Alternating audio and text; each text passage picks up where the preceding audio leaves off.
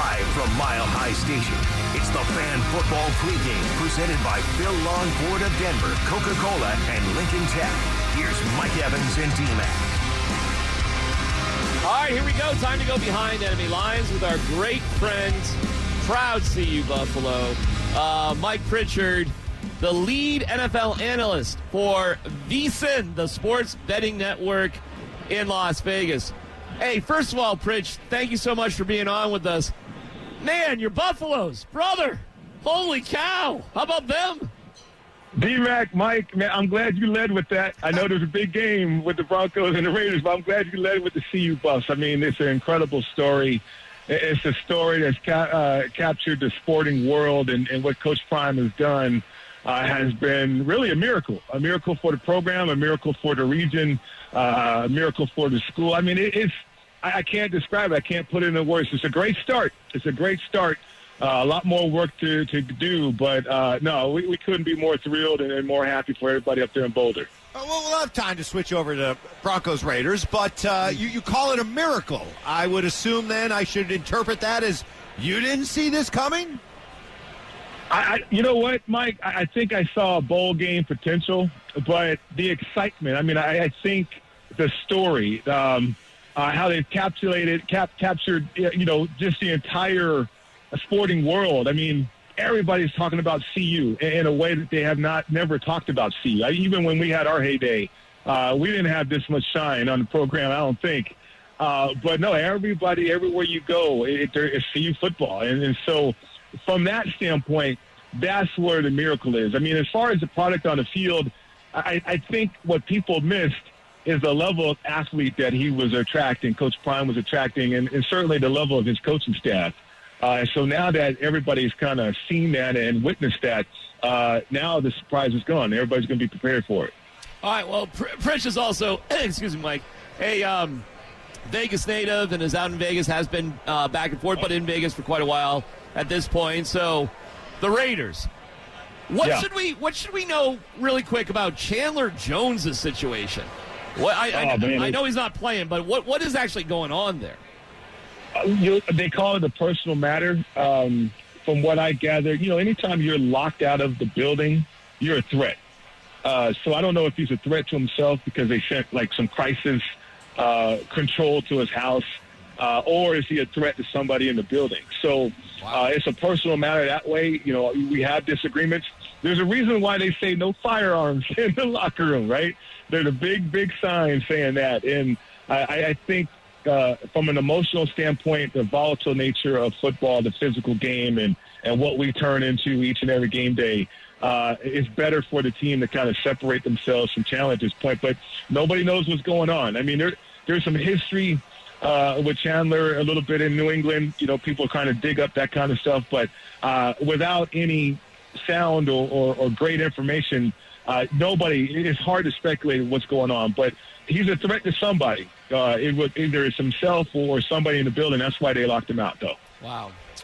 Visiting with uh, Mike Pritchard. Uh, Mike, Jimmy Garoppolo, uh, definitely a guy that, man, you keep him healthy, teams win with him.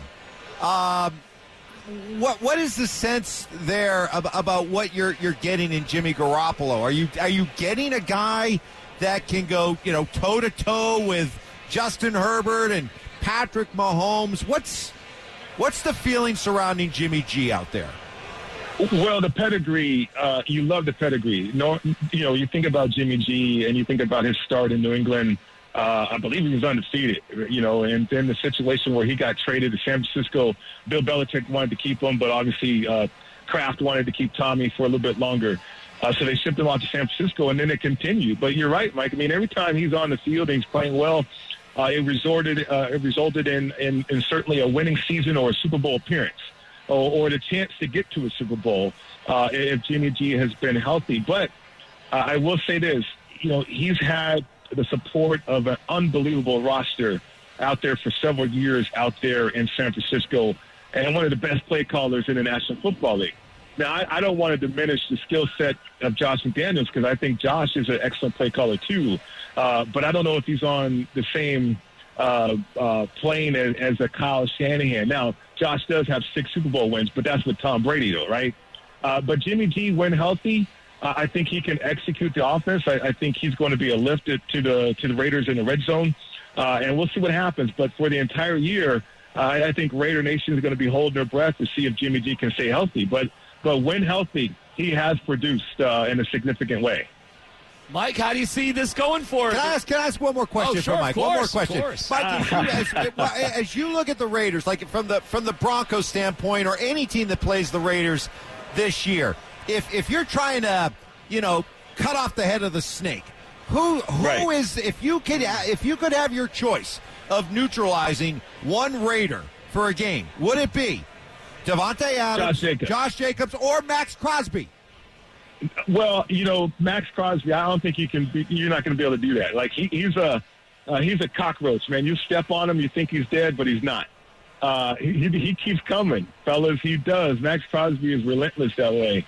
Uh, I, I think if you need to slow down and, and beat the Raiders, you got to stop Josh Jacobs in the running game. Uh, Jimmy G to go back and drop back and throw the ball so many times, over 35, 40 times a game, that's not his game. And I don't think that's how Josh wants to call offense either. Uh, so the Broncos are going to have to buck up the chin strap and try to get after Josh Jacobs in that running game, uh, slow him down that way. If they can't, uh, and the Raiders are balanced, then that's going to be very, very difficult for the Broncos. I, I think defensively, uh, Tyree Wilson, they're high on him. He's a draft choice out of Texas Tech uh, to book in what Maxx Crosby delivers. Uh, but there's some question marks in the center of the defense, too, with the linebacking core. Actually, the Raiders feel pretty good about their secondary. You know, you, you got a Peters back there. He's kind of a dog kind of player, and uh, you know the attitude, and they think that that's what they've been missing uh, for a number of years. They got some Epps. He's a veteran presence at safety, uh, along with um, um, the other safety they drafted out of TCU. Um, I can't remember his name right now, but they're they're high on a lot of young players, uh, but it has to come together, right? They're so schemed oriented that the Raiders have made so many mistakes in the past uh, with this particular scheme that they're hoping that these smarter players and everybody's going, everybody's going to be in the right place at the right time. What's your pick, Mike? Well, I, I think it's going to be a tight game as we witness all day today. You know, these div- divisional matchups and familiarity all over the place. They've been tight. Uh, I think it gets down to the fourth quarter, one score game. Um, and it's going to come down to a field goal. Carlson is incredible for the Raiders. Okay. Uh, and I think he can hit those long field goals. So I got the Raiders winning it by three. All right, we appreciate it. I think we find more common ground about the CU bus these days, but that's okay. uh, we love, we absolutely love. Mike Pritchard. All right, Yeah, Mike. Thanks, Mike. absolutely. Mike Pritchard. Uh, we're live from Mile High Station, thanks to Coors Light. Mike, if this comes down to a field goal,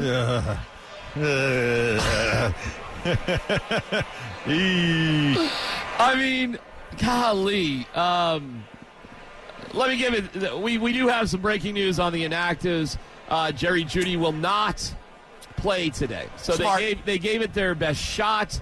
I think if this was probably a you know for all the must winness of this particular game, um, I think if it was uh, beyond a must win game, I guess maybe Jeudy would be playing. But I do think it's a smart move as well. He's not playing. Um, uh, Riley Moss, he's not playing. J.L. Skinner. uh, J.L. Skinner's not playing. Um, again, no big deal on, on those guys. But Jeudy's absence, um, what impact do you think it'll have? It's well, probably, it's probably well- good news. Frankly, actually, it's probably good news that he's this close to playing because I thought he was going to be out much longer. Yeah.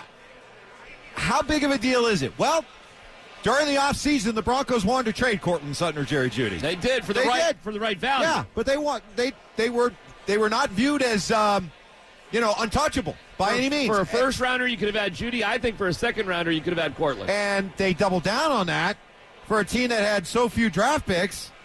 They spend their first one and trade up to take a wide receiver. So that tells you how they feel or how Sean Payton feels about this this wide receiver group. Uh, look, uh, you know the, the people that that played the game, they are not Jerry Jeudy fans. They just are not. You know, we like we we like a Jerry Jeudy. We're intrigued by a Jerry Jeudy's talent.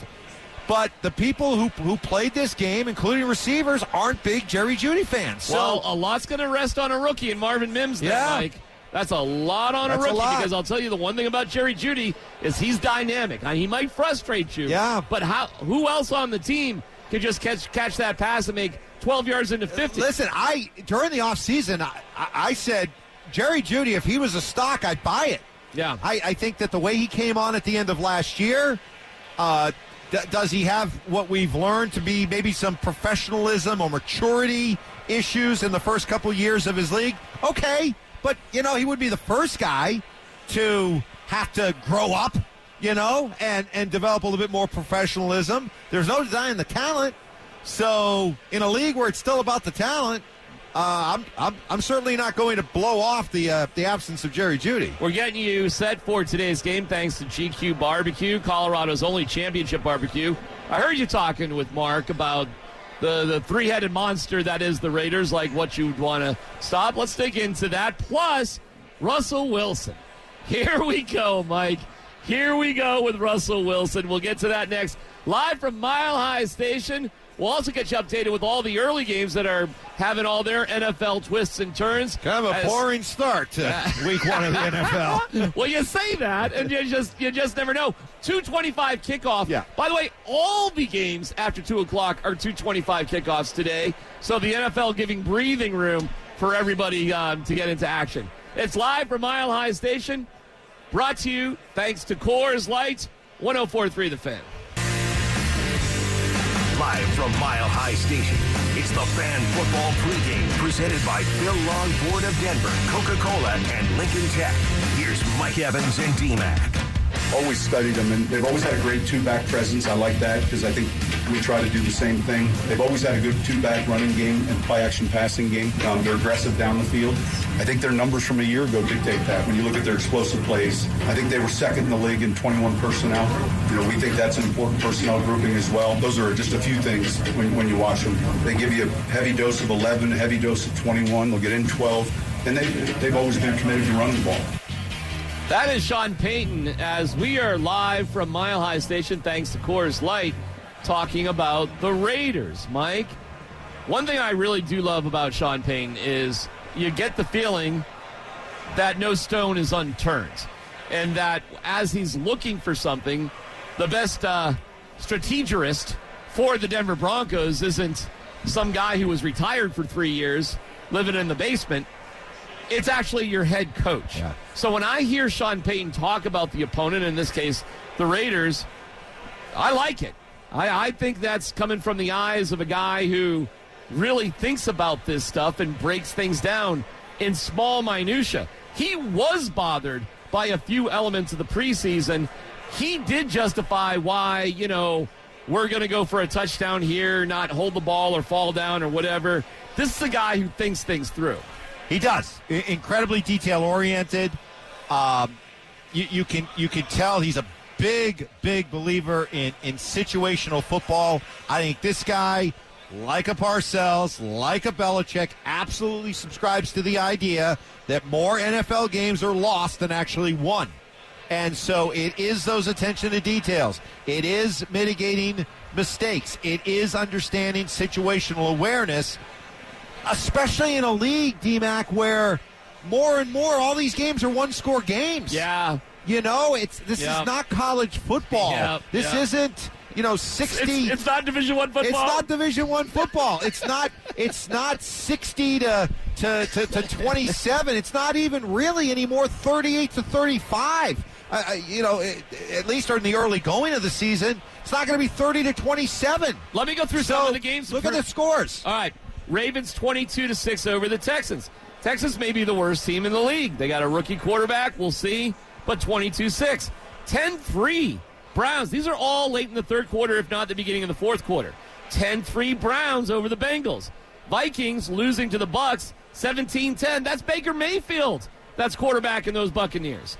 The Titans and Saints are tied at nine. The Falcons are up on the Panthers. Another rookie quarterback, 17 to 10. The Jags up on the Colts, 17 to 14. That's Trevor Lawrence against a rookie quarterback right now. 27 7. 49ers over the Steelers. Well, that's Brock Purdy against the first round guy, Yeah, that, that, that's a bit of an anomaly. That one's a little surprising, but okay. and the Cardinals over the Commanders 16 to 10. To Yeah. your point, when we look at the numbers too, it's dink and dunk football Yeah. all over the NFL. So if, if that's the way it's going to be, then how do you win football games? Right. Right? You you avoid mistakes. Got to avoid mistakes. You, you you play with discipline. You avoid dumb penalties that are going to uh, short circuit you. You're big in special teams, and and I know that the league has sent a very clear message that they're looking to take special teams out of football. But the fact remains is that when you're talking about close games and hidden yardage and all that kind of stuff, special teams matters. So when you put all this stuff together, uh, what we've learned of Sean Payton gives gives me some uh, some optimism that as bad as last year was, they were still in a bunch of close games. They lost their final game to the Raiders last year in overtime. So if you give me another scenario where they're going to be playing this many close games this year as compared to last, I feel better about their chances of winning those closer games. But it's it's the way the league is now. You you can't, especially this early in the season, where there's still a lot of feeling out going. You can't go into the idea of, of these games as I'm going to have to, you know, blow a team out or I'm going to get caught up in a run and gun shootout. It's going to be, you know, real grind it out and, and avoid those costly mistakes. Well, this is where I think Sean Payton will have the biggest influence on Russell Wilson to fix Russell. Last year, late, um, or uh, as things were going poorly, one of my memories, I go back into the locker room, and there's Russell Wilson, full uniform, like an hour after the game, holding court with Hackett at his locker. It's as if Russell Wilson was in charge of what was going on, breaking it down and briefing the coach. It's all about Russ. I mean, Mike, I've never listen. I've been lucky to be out here in uh, in Denver since '99. You beat me by a year, I believe, in '98, right? So we collectively have been out here basically for 25 years, covering the team, covering uh, the Broncos, looking at Mike Shanahan and Gary Kubiak and John Fox, some of the good ones, as opposed to some of the bad ones. To see a head coach sitting at the footstep of the starting quarterback an hour after the game talking about whatever they're talking about, Mike, it was just so disproportionate to the way things should have been. And that was the tip of the iceberg. Trust me, that was just a sign. When we found out more details about what was going on, I mean, it was a confused disaster. Think about this time last year. What what did we think it was going to be, Mike, and what was it really? Wow. I'm thinking it back to even after they lost the Seattle game. 46 left hash. And we're here for the home opener. Unbridled optimism. Heck, they actually look pretty good. You know, the offense looked pretty good in terms of moving the ball. Oh, he fumbled a couple times inside the, you know, inside the, the, the 10 yard line. That, that'll be ironed out. We'll be fine. There was still a rampant optimism. Well, well, of course, because they actually won those two games. Yes. And that was the countdown was- game, yes. which they won, and then the Niners game, which they that, won. That is something that probably everybody here at Mile High Station and everybody listening needs to be remember be, be reminded of. The Broncos were two and one at one point last year. How about that? But but no, you're. It was so wrong. It was it was it was giving Russ whatever he wanted. Yes. Shame on Russ for being in the league for a decade and thinking that that was a good idea to have that kind of power Right. after everything that he had learned about life in the NFL. So the fact that the Broncos, well, the fact that Russ even demanded it, shame on him. The fact that the Broncos acquiesced, shame on them. And then put it all together, it took Jerry Rosburg to uh, show us all the last couple of weeks how misguided it was. So you talk about fixing Russell Wilson. It's actually not that complicated. it's not that complicated. Get on the same page with what we're Yep. doing. Make things much more simple Right. in terms of your decision making, and don't take stupid chances like he did during the Colts game that cost them a game. Yeah. It's not actually that hard. And then, Mike, likely it will come down to the coaches hopefully executing the right thing at the right time, and you're probably right. I see the Raiders making a mistake, and that that's why I have the game stretched out 30-17. I, I, but I, I have the game close until I'm thinking they keep going back to Davante Adams, and Patrick Surtain makes a play, and hopefully it's a pick six, and we'll sort of go from there. But I have this as a close game throughout, no doubt about it. In terms of things to expect and opportunities. Mike Evans, window of opportunity is coming up. We'll also hear from Mike Klis. I don't know if we can find another Mike to talk to here in the crowd, but we'll try our best as we're getting you ready and set for today's game thanks to GQue Barbecue, Colorado's only championship barbecue. This is the Fan Football pregame show on 1043 The Fan. Live from Mile High Station, it's the Fan Football pregame presented by Phil Long Ford of Denver, Coca Cola, and Lincoln Tech. Here's Mike Evans and D-Mac. We are live at Mile High Station. Uh, wonderful to be back here. Love being here at Mile High Station. As um, we thank our great friends from Coors Light for that opportunity. But that doesn't mean, even though we do some things the same way, we can't open up the window to Oh. other possibilities. See what you did there. That Mike just gave me goosebumps. Time for the window of opportunity presented by Window Nation. Here's where I think the Broncos have a great window of opportunity on defense. Uh, th- this is still the undeniable strength of this team. If there's one part of this team that we can we can kind of trust as uh, as Broncos country, it is this defense. And I'm I'm really enthused and, and, and optimistic about what this pass rush could be able to do today against Jimmy Garoppolo. Uh, not a real mobile quarterback, uh, not a guy who's had a lot of time to work with the, this Raiders offense. He missed all of the offseason recovering from injury, so it's just been during this uh, preseason time. And when you look at the, the Broncos' stable of pass rushers, at least to start the season, everyone's healthy, right? We got Randy Gregory, you got uh, Frank Clark, you got Jonathan Cooper. Uh, I really think that there's a real window of opportunity for them to put a lot of pressure on uh, Jimmy Garoppolo, get some sacks, get some turnovers. This is a guy who, my pal Mark Schlereth, who's done a lot of Jimmy Garoppolo games over the years, says he will throw it to you two or three times per game as a defense. So it's what do you do with that to take advantage of it? That's where the Broncos' window of opportunity is. Window of opportunity presented by Window Nation. How has Jimmy Garoppolo been so successful, though, Mike? How has he had such an incredible? When you look at his wins and losses, it's two to one wins over losses, Yep. and a lot of them over fifty wins. How? Well, let's start with the teams. New England and San Francisco.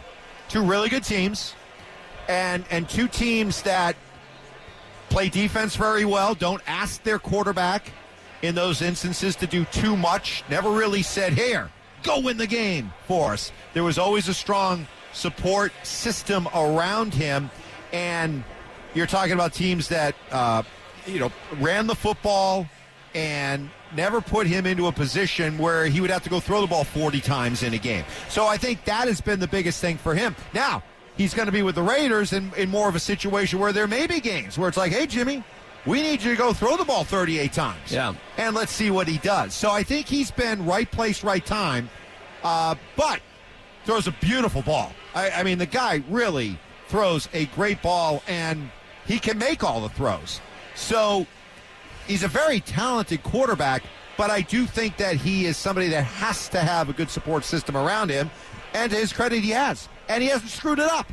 He's been able to win a lot of football Well, again, and that's how I see the game today. I see it relatively close with a big turnover at the end, which I think will separate the score a little bit. Uh, if that doesn't happen, sure, this game could come down to a field goal or last possession, like so many of these NFL games do.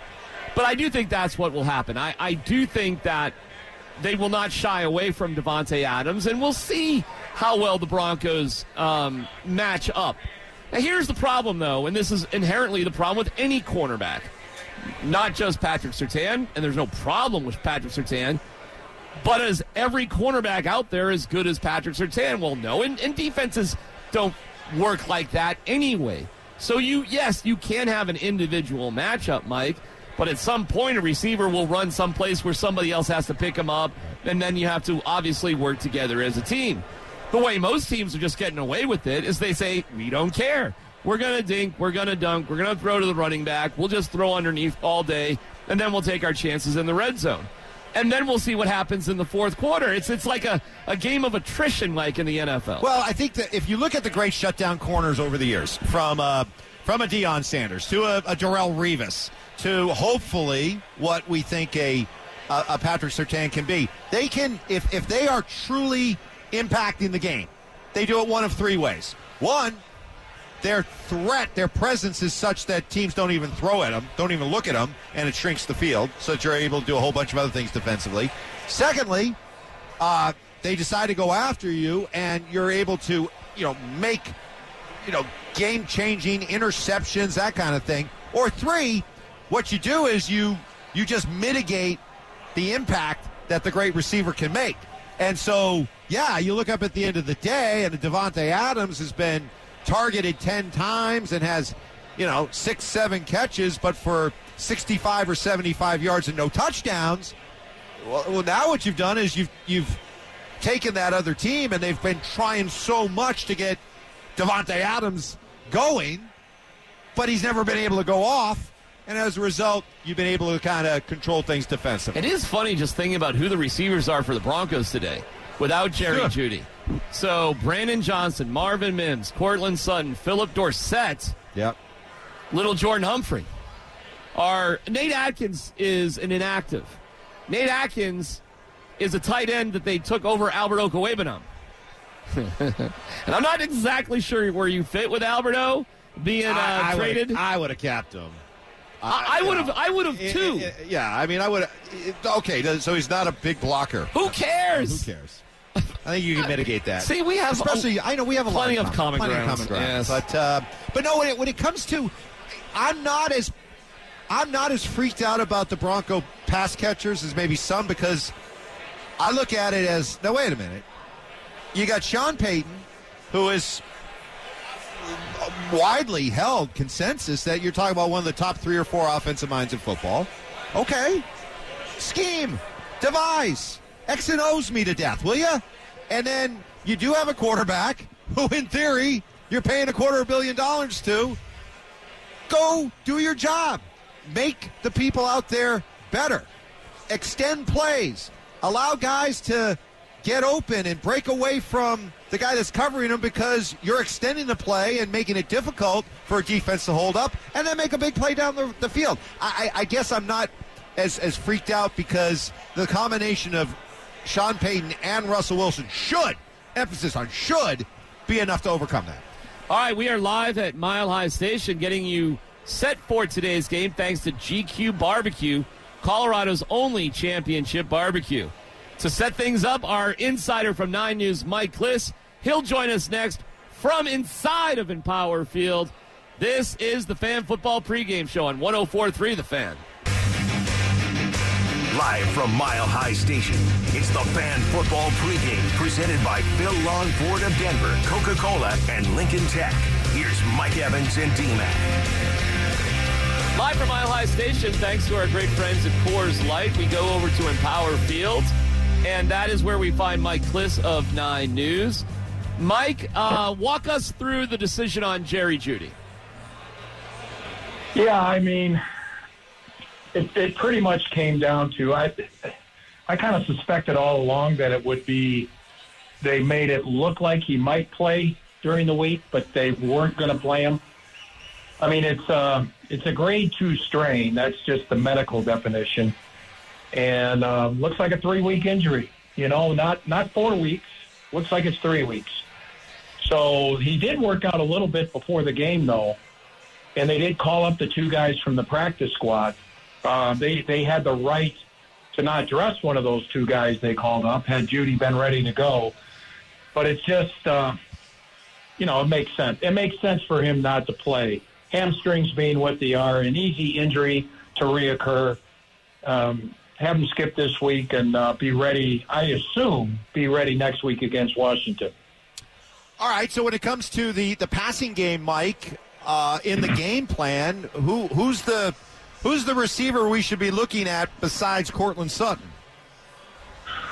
Um, well, I think it might be um, Greg Dulcich would be the fantasy play of the of the week for the uh, for the Broncos. Uh, he's, I would say, he's their second best receiver uh, that they have uh, right now. We'll see. It. Lil Jordan Humphrey ran a lot of got a lot of reps with the first team. Um, it was him, Brandon Johnson, and Courtland Sutton. Uh, you know, Mims, I think, will get maybe 15 plays at receiver, and he might Okay. top a couple, you know. That's that's his position. That's his role. But as far as uh, you know, I think Brandon Johnson might be second most, and uh, LeJordan uh, Humphrey would be third.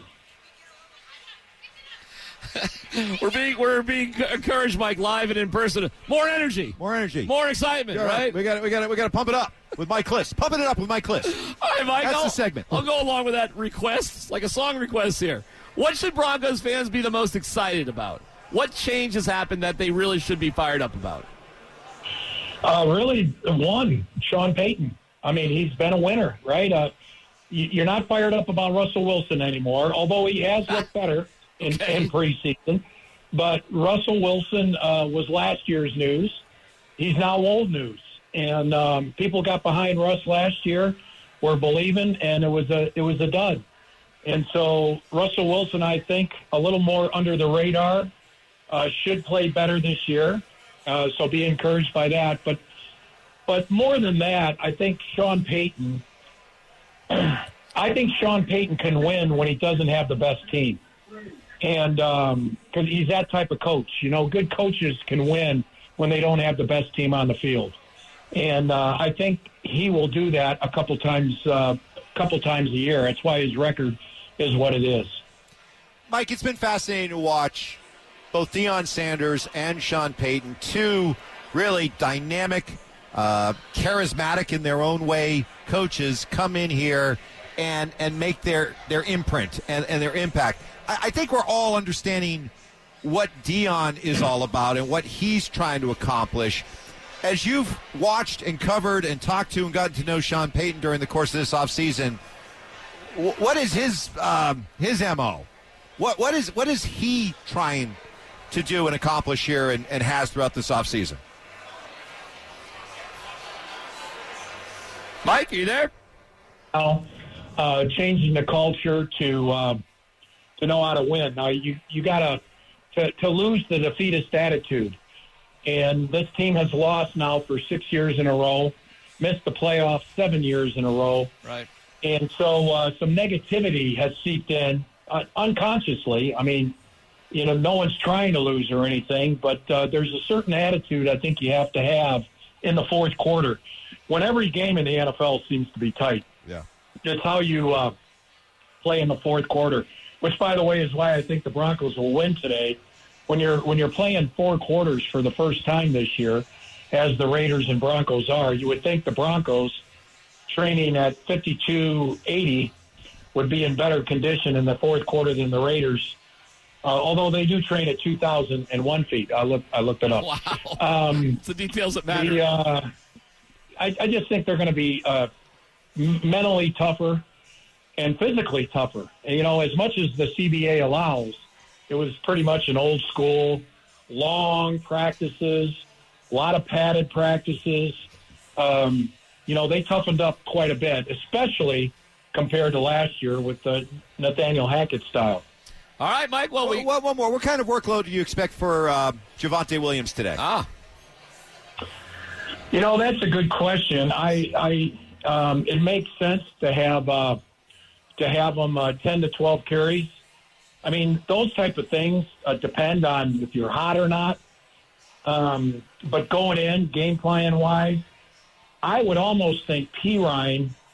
I'd almost think Perine with 15 carries, Devontae with 12, and uh, and and Jaleel with uh, 5.5, six, something like that.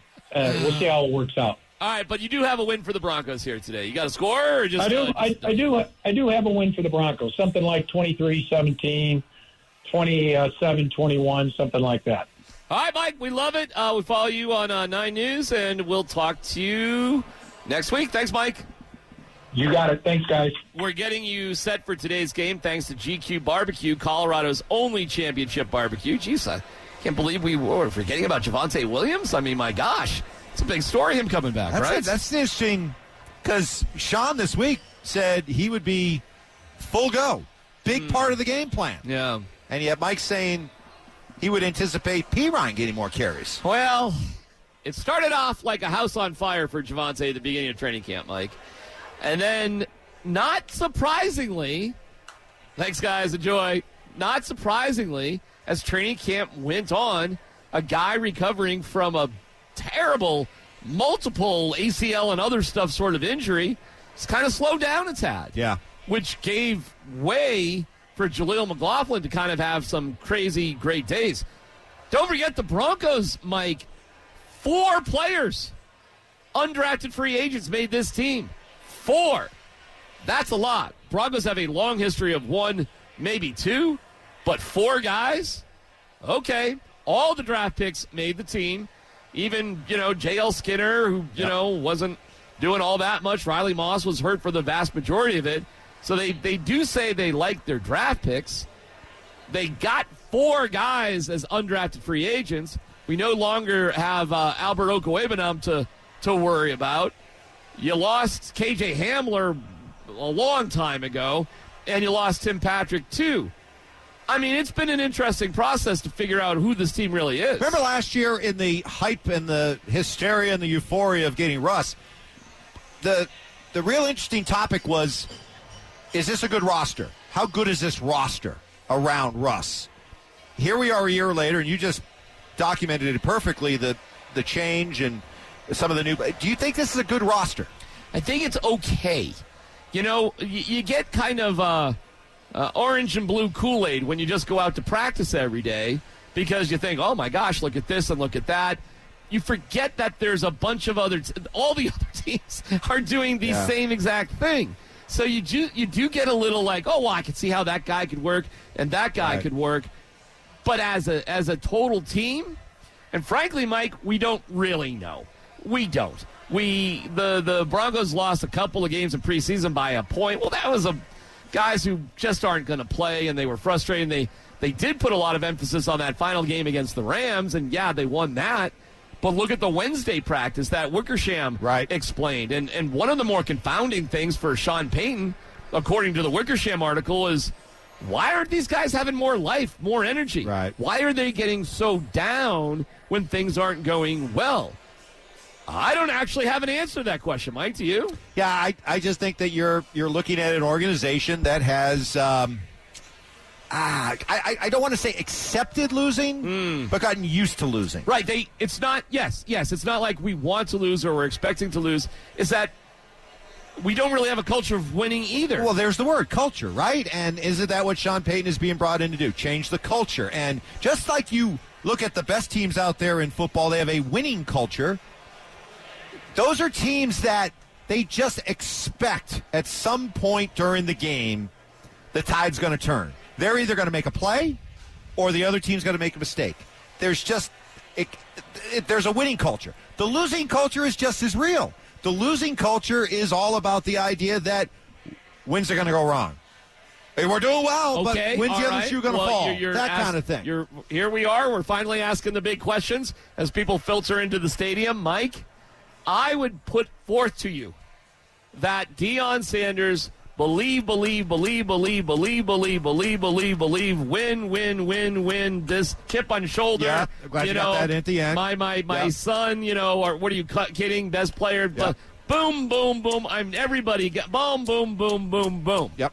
Like there was no room to think anything else except for what do you say? But of course they're 18, 19, 20, 21, you know, whatever year old kids. While everybody says nice things about Russell Wilson, everybody says nice things.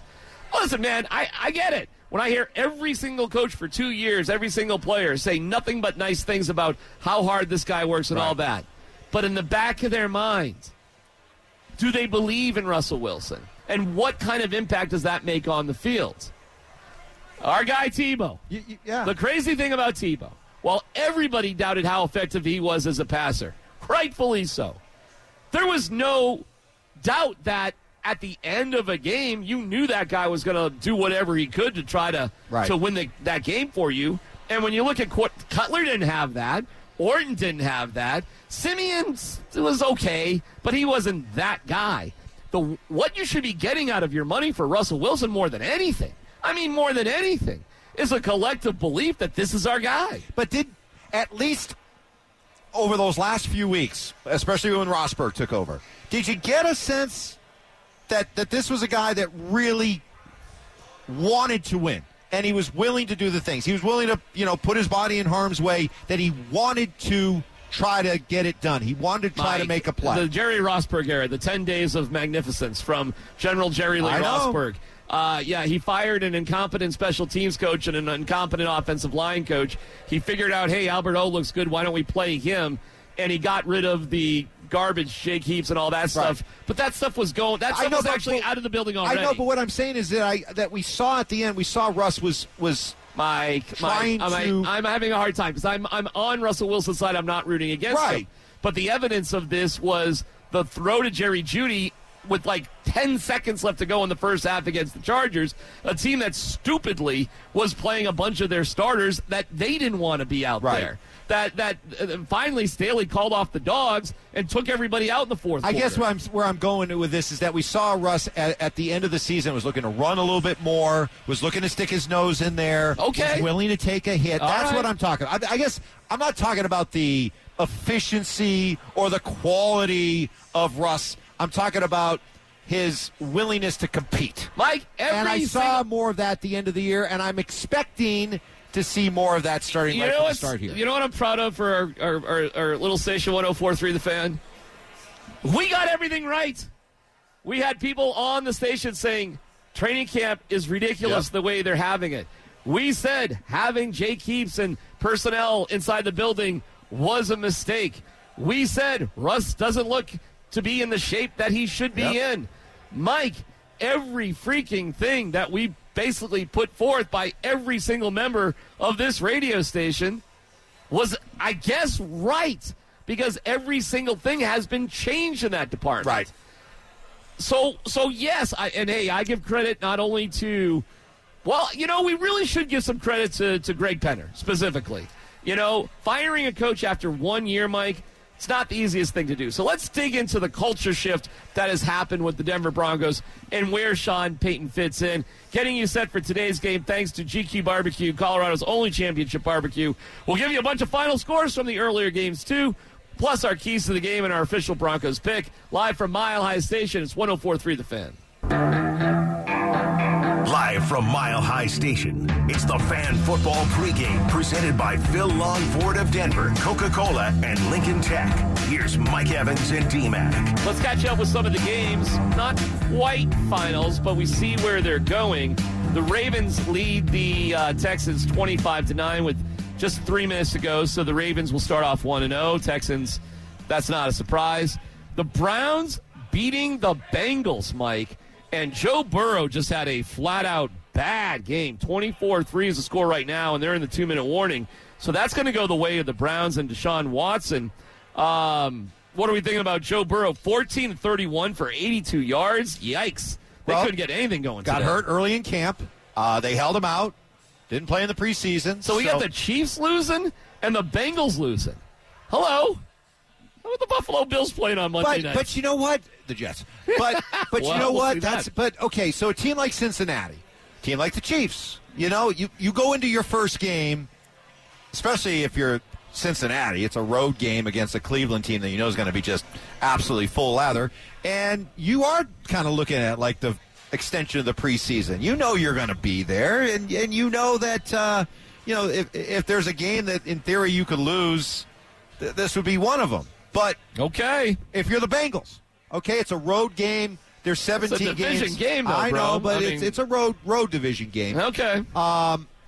But you look at you, you, you look at the Broncos. I just I just don't see them having that same kind of luxury of saying, "Well, Oh, okay, oh, agreed, You know, you don't win this game, you still got 16 more." So uh, c- continue on with the All right. scores. Uh, Buccaneers over the Vikings 20 to 17. Market correction in Minnesota this year. The the Buccaneers do have the ball. We'll see if they can get themselves a first down or two to, to win that one. The Titans are now super. uh, It's 16 to 15. The Titans are trailing the Saints um, with 2:17 to go in the fourth. The Falcons beating the Panthers 24 to 10. With less than a minute to go. 31-21. The Jags at the end of the day came back against the Colts. Uh, the Colts do have the ball, but a 10 point lead and under two minutes to go. The Niners had no problem with the Steelers today, thirty to seven. That was kind of the biggest That's a- beatdown of the day. That's I I, I kind of was ready to buy Pittsburgh a little bit this year. but- and the uh, well, hang on. Oh, I know. You know, hang on. I And know, the, and the Commanders, the Commanders lead the Cardinals twenty to sixteen.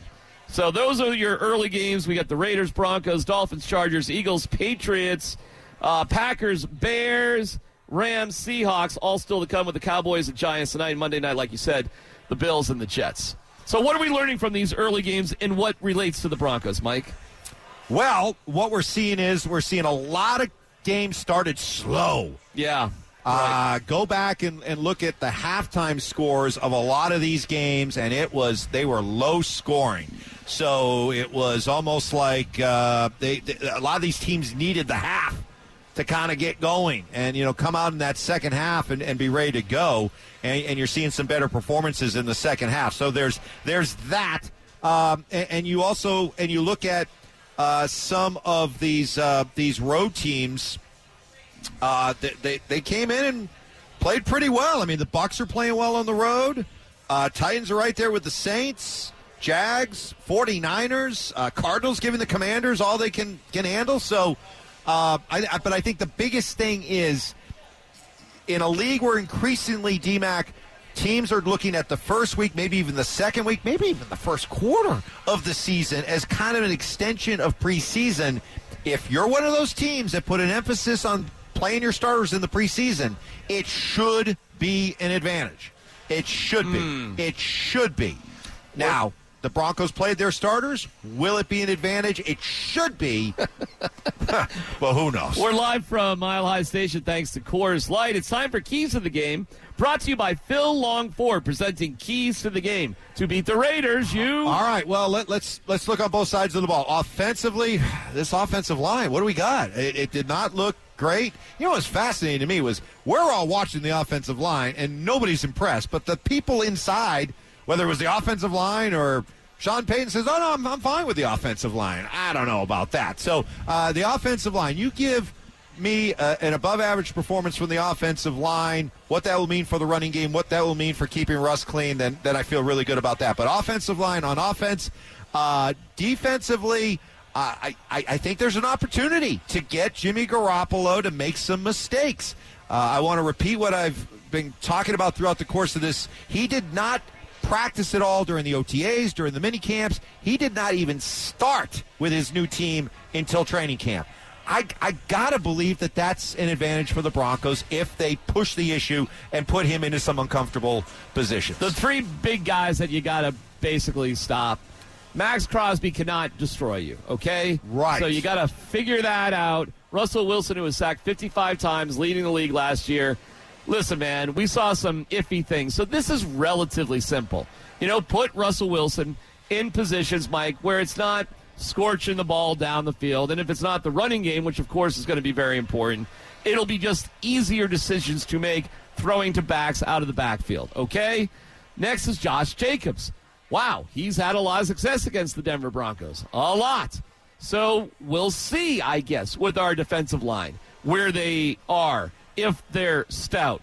Maybe Josh McDaniels will just bang away and take his chances so that the Broncos have to put things in terms of, well, man coverage, and they won't stay away from Davante Adams, but they may try to hit first with Josh Jacobs. And then, of course, it's Davante Adams. So this always implies that somebody we haven't talked about whatsoever ruins our day. Hunter Renfrow. Well, it could be Hunter Renfrow, Yeah, one of the I'm not joking. one of the nameless tight ends that we are really not aware of of the Raiders because Right. Waller's not there anymore, and we don't really have a good grasp as to who these guys are.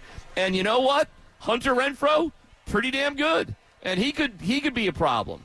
So really, if you want to shut down the Raiders, you've got to put them in a position where at least you don't get killed by Maxx Crosby, Josh Jacobs, or Davante Adams. If you get killed by one of those guys, I know we talked about like, well, stop one of those guys, but the truth is, Mike, maybe you have to stop all of them. You can't let these guys beat you, not them. you know, to, the thing about Davante Adams and Maxx Crosby, they both have the potential to wreck a game. That that's the concern I have about those two. Josh Jacobs, one of the reasons why Jacobs, what is he like, seven and zero in his last seven games he's played against the Broncos? He is seven and zero. Yes. Yeah, Yes. so the because he missed one game, the one game that the Broncos won, he missed. So the reason why his impact has been felt so much or talked so much about it is because the game's been low scoring. The Broncos haven't had a good offense. So a guy like Josh Jacobs, in that sense, can really play a big role in these games. If if the belief is, if the hope is that the Broncos are going to be better offensively, then I think that mitigates what what a Josh Jacobs can do. And then you start talking about, all right, let's not let a Maxx Crosby have a three sack game and completely ruin you offensively. And let's also not have a Davante Adams get loose. Hey, if if if Davante Adams at the end of the day has six or seven catches for 70 yards and no touchdowns, sign me up. I'll take that right now. You just don't want it to be six catches, 153 yards, and you know two touchdowns. Those are the keys to the game presented by Phil Long Ford of Denver. Shop Colorado's best selection. We're getting you set for today's game thanks to GQue Barbecue, Colorado's only championship barbecue. Don't forget, Chad Andrews will be here on the fan with the Denver Hair Surgery fan football postgame starting at the two minute warning. We'll give you our picks coming up hey, next. Denver hair surgery. Can you take care of Chad, please? Oh, wow. He'll be the first to tell you. Wow. All right. He'll be the first to tell you. All right. Off the top rope. We'll be back next. Live from Mile High Station, it's the Fan Football Pregame presented by Phil Long Ford of Denver, Coca-Cola, and Lincoln Tech. Here's Mike Evans and D-Man. Hey, thanks to Sydney for doing such a great job running work today. Thank you, Sydney. Awesome as usual, and we appreciate the the work of Rock and Roll Brian, our uh, engineer. And man, what a thrill to be back here at Mile High Station as things have filtered out and folks are in the game as we await kickoff for the Broncos. We're here courtesy of our friends from Coors Light. Mike, what do you got? I like the Broncos today. Uh, I I do believe uh, I've been making this this case all week that I, I do think this is a an absolute must win. If the argument is that you want to believe that this could be a playoff team, I think that means ten wins. And if you look at the schedule, uh, if even if you pencil this down, even if you put this in ink as a win, uh, there's probably still going to be three other games this year that they're going to have to win that you don't expect them to win right now. Certainly games in which they may be an underdog. So they absolutely have to get this win. Uh, I think Sean Payton dropped some breadcrumbs about how important, how crucial this win is. He talked about when he took the job that when he was away from football doing TV for Fox last year, what he really noticed was the surprise teams last year. And he mentioned Minnesota, the Giants, the Dolphins, how quick of a start they got off to. He uh, also talked in the uh, in, in the piece with um, Seth Wickersham about he looked back on the first year with the Saints in which they got off and ended up, I think, winning 10 games that year, how important it was to get off to a fast start. So I think you put it all together and you finish it all off with a cherry on top. Enough's enough. They've lost six straight to the Raiders. Yeah. Enough's enough. It's Yeah. the home opener, it's the season opener. You got to grab this one. They do 24 17. Yeah, it's six straight. It's seven out of the last eight times. It's enough. I think they win 30 to 17, and my score is a close game with a Jimmy Garoppolo mistake that gets a, I'm thinking a Pat Surtain pick six, something dramatic like that in the last three minutes of the game, something along those lines. So the score is probably not um, uh, indicative of, of, you know, the nature of the game. It's just that's the way some of these games go. So I, I think I have the Broncos putting the, the Raiders on the ropes and and coming away with the win. I think it's time. I mean, geez, you got to actually think if if not under this set of circumstances, Mike, really, what would the set of circumstances be? And and you know what, D-Mac, is that when you actually look at some of these past Broncos seasons, recent seasons, they have gotten out to fast starts. That's right. 3 and 0 with Vic. That's right. 2 and 1 last year. Six and zero with Josh McDaniels is back in the stadium here today. So I would like to think that Sean Payton can get it done in week one. All right, so we both have the the Broncos winning, and we're talking about boy, are we talking about happy thoughts on Monday? We're talking about the Broncos over the Raiders. We're talking about CU now being nationally ranked. Um, I don't know, maybe Nikola Jokic's horse will win a race, Uh, but things are are looking up top to bottom. As far as we could tell on Monday, if the Broncos lose, Oh. what is the narrative tomorrow? I, it, look, if it, I, I, you know this town, if they lose, unless it's 35 to 34 and Russell Wilson is thrown for 360 yards and three touchdowns, It's going to be time to dump Russ. Wow. After game one? If they lose it, all right. Here are the two. Bron- Holy cow. here I wasn't expecting that. Here are the Broncos with the two biggest. If they lose, okay. If they lose, here are the two Broncos they're going to be blamed the most: Russell Wilson and Vance Joseph. Hmm. Vance, was, Vance was definitely taking some strays in preseason. If the defense gives it up, oh, open season on Vance. Because let's face it, Broncos country's never really totally embraced the idea of a Vance Joseph return. wow. Okay, You don't think so? huh? And just as much as nice things have been said about Russ, that is a tenuous, uneasy alliance right now between Russell Wilson and Broncos country. Both Russell Wilson and Vance Joseph are in prove it mode, and if the Broncos are to lose, one or both of them are going to be in the in the crosshairs. We thank our great friends from GQue Barbecue, Colorado's only championship barbecue, for helping us out here today. Also, the producers of this show, Richie Carney and Drew Spivak, for putting everything together. Wonderful job as always.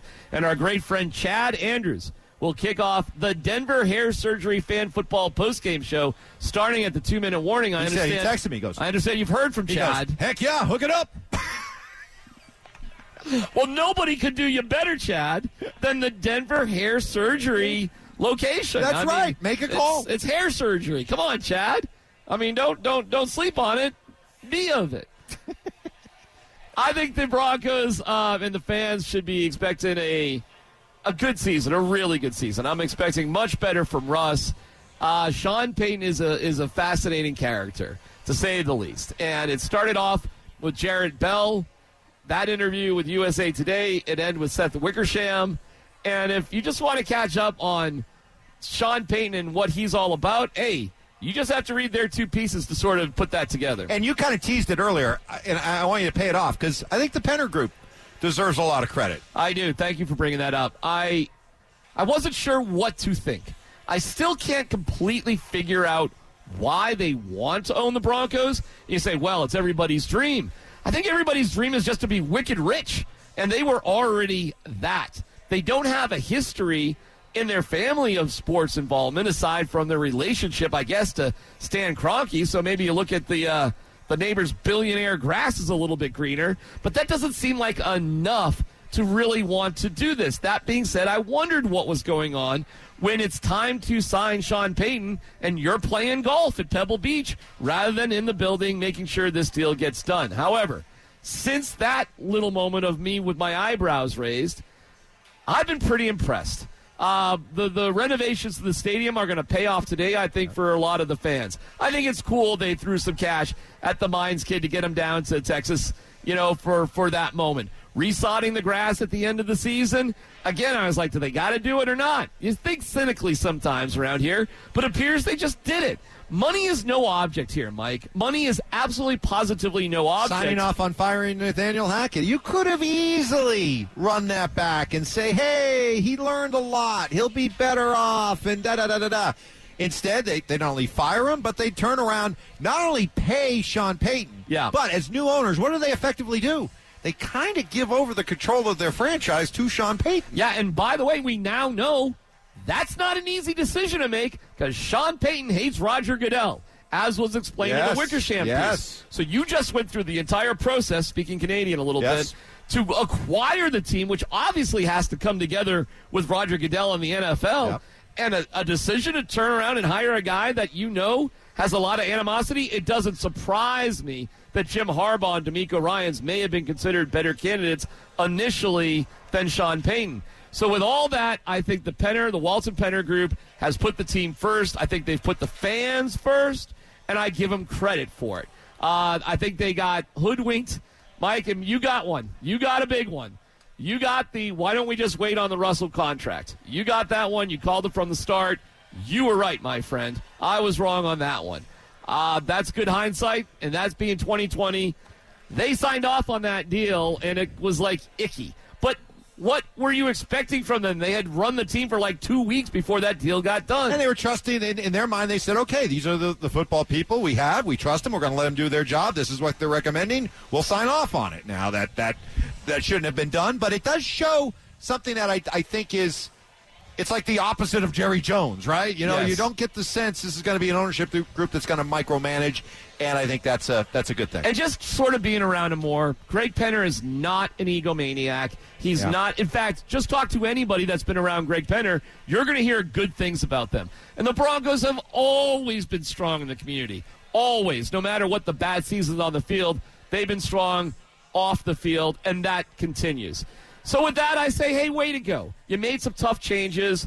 You're rolling the dice on some stuff, and you're welcoming to Wrexham moments. You're throwing money at problems. But a lot of times, throwing money at problems is the right thing to do, Mike. Yep. It's, it's better to have the money to do it. So as we watch a player we don't even know kick the ball off, Wil Lutz, we say, welcome to the Broncos 2023 season. See our pal Chad with whatever remaining hair he has at the two minute warning as we roll and talk about it top to bottom right Oh! here. Oh, we can't talk. We can't. Oh, oh, Oh, oh, oh, oh, oh, wait. oh, oh. Hold on, hold on, hold hold on.